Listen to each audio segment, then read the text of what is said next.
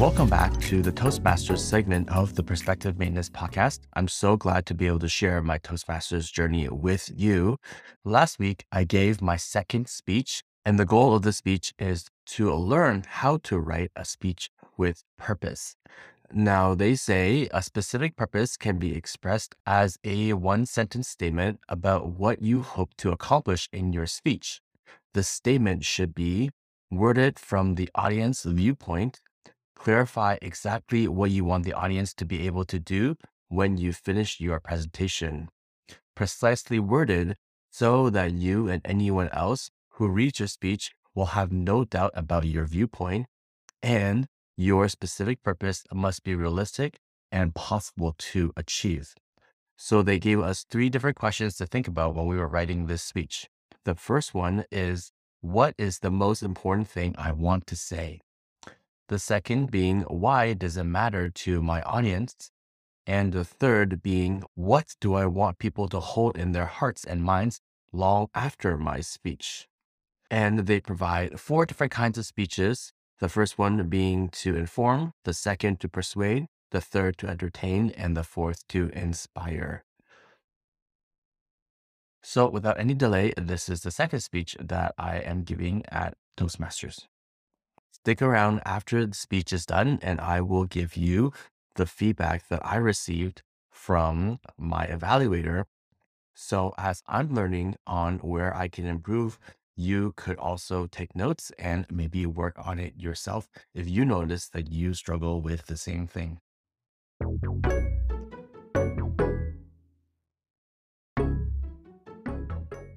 Good evening, fellow Toastmasters, and welcome to both returning guests. It's so great to have you both here. Today, we are talking about having a speech with a purpose. And the purpose of the speech is to address how overstimulated we are in our modern lifestyle and how damaging that actually is to our nervous system. And I'd like to come up with a solution to counteract it. We're going to discuss how we enjoy stimulation, what happens when we're overly stimulated, and how we can live a life of adequate stimulation. When I was a child, my mom would on purpose take me to run errands with her where she knew that there was waiting that had to be done. Now, you might be asking yourself, why would my mother enjoy torturing her child like that? And it is because she understood the value of stillness. Stillness, since the beginning of time, has always been a part of a person's day. It would not be unusual for a person to have large amount of times of quiet or self-reflection before. And it's so different now in our modern busy life. Stillness is not quite a thing as much anymore. The opposite of stillness is being stimulated. And sadly, the hormones that our bodies produce when we are stimulated is somewhat more enjoyable than the hormones that our bodies produce when we are still. And this is where a really fun fact actually comes into play there's a lot of conversations about extroverts and introverts. And there are a lot of talk of what makes an extrovert an extrovert and an introvert an introvert. And they've actually done some scientific studies. The for an extrovert, there are receptors in an extrovert's brain that are less easily stimulated. So there requires a lot more stimulation in order for the brain to receive that signal. And that's why they love being with people. They love being in loud and more interactive places. Introverts, on the other hand, the receptors in their brain, especially to dopamine, is a lot more sensitive. And so what happens is they are more easily satisfied and reach that threshold. And therefore, they don't want to be overly stimulated. They may want to withdraw from environments to be by themselves until they're able to return to a baseline. So whether it's with dopamine or oxytocin or caffeine, which is actually a poison, but that's for another speech altogether. We love being stimulated. But what happens when we're overly stimulated? I was once a younger and much more stupid male. And one of the summers in my late, oh, actually early 20s, I decided to visit my friend who went to work for his uncle in Louisville, Kentucky. And it was a 10 hour drive there and a 10 hour drive back. On my way back to Toronto, I had decided to drive overnight because it would be easier, quieter, less traffic, and hopefully less police officers.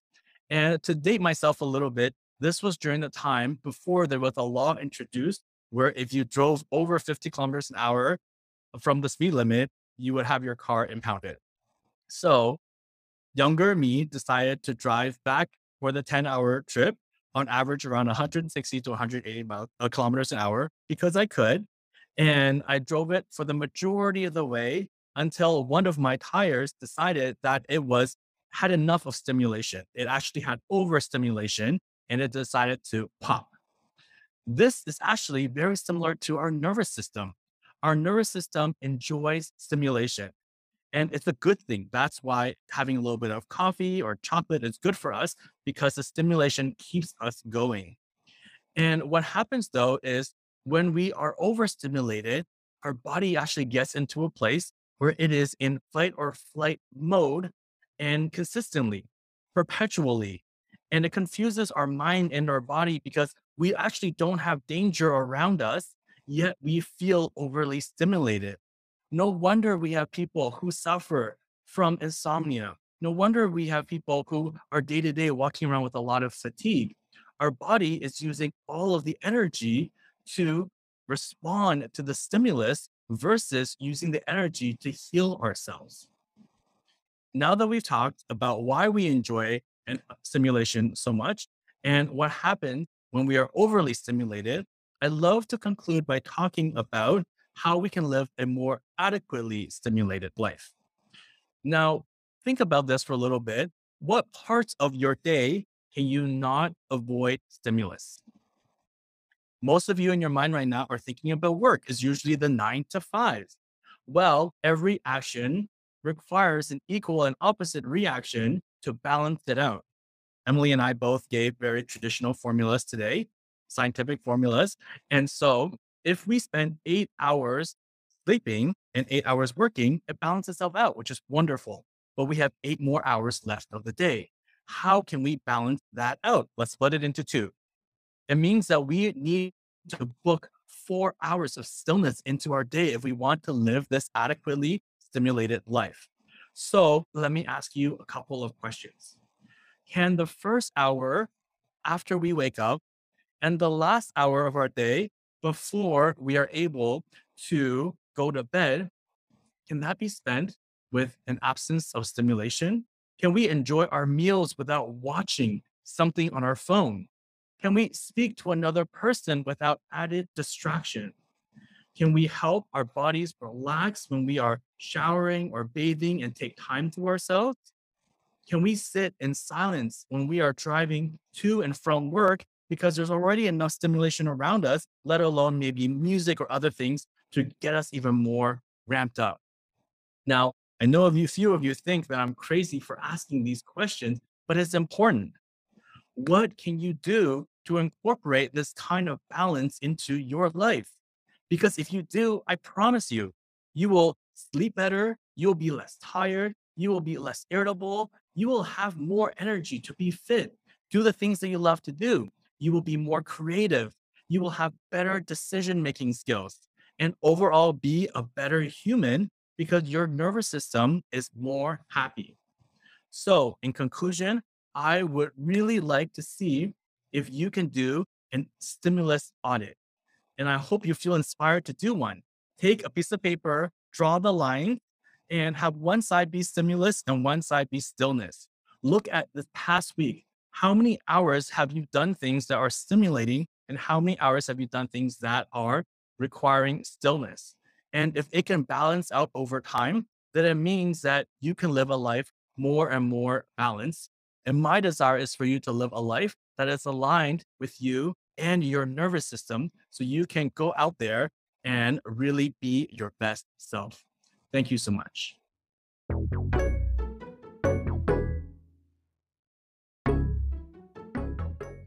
So, what I did not mention was that uh, this was a part of a virtual meeting.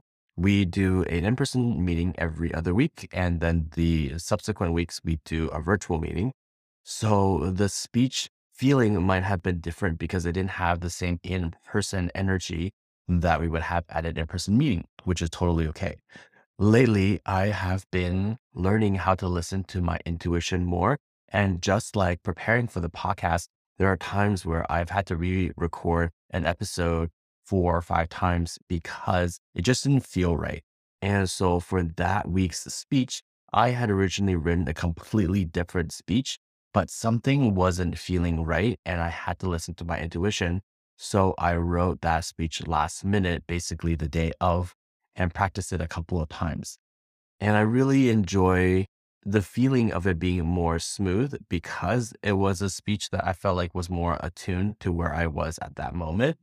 And at the same time, though, I could tell that I wasn't as well versed because it was a newer speech and I didn't have as much time to prepare. So I guess it's kind of a little bit of a double edged sword. The feedback overall that I received, of course, there was the positive ones, which I won't feel like I need to say too much of, where they mentioned that I could really work on, once again, was my pacing. I tend to be a fast speaker, and likely it's because I'm trying to cram a lot of things into the speech, the speech did go over time, which is not great. So I definitely need to cut down on my material. When I cut down on material, then I can have more pauses. So, for example, they said that they really enjoyed how I asked questions at the very end, but it would be that much more impactful if I had paused a little bit after each question to give people a little bit of thinking time. Similarly, pacing throughout the speech was a little bit quick. And if I were to be able to slow down, another thing that I would be able to work on is vocal variation. So it's something that I'm still figuring out how to really do because I think I have a decent amount of it. but in reality, possibly because of podcasting and how we speak into a microphone consistently, I may not have the level of vocal variation that I think that I do. And just to spice it up a little bit and give people some more things to listen to, I can work on my vocal variation. And the last thing was that I had a great transition uh, to conclude, but I said in conclusion basically twice.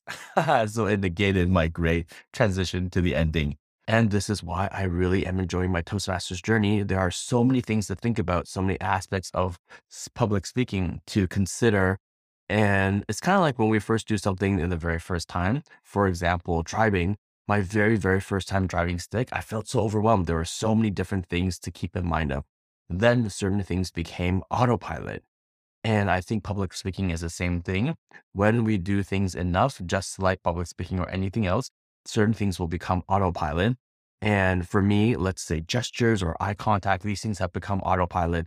But some of the things I need to work on I'm hoping that as I continue, they will become more autopilot so that I can work on these other things and really fine tune my speaking. I hope you all had a really good week and I can't wait. I signed up for my next speech to be around mid September. So I can't wait to share that with you. Bye for now.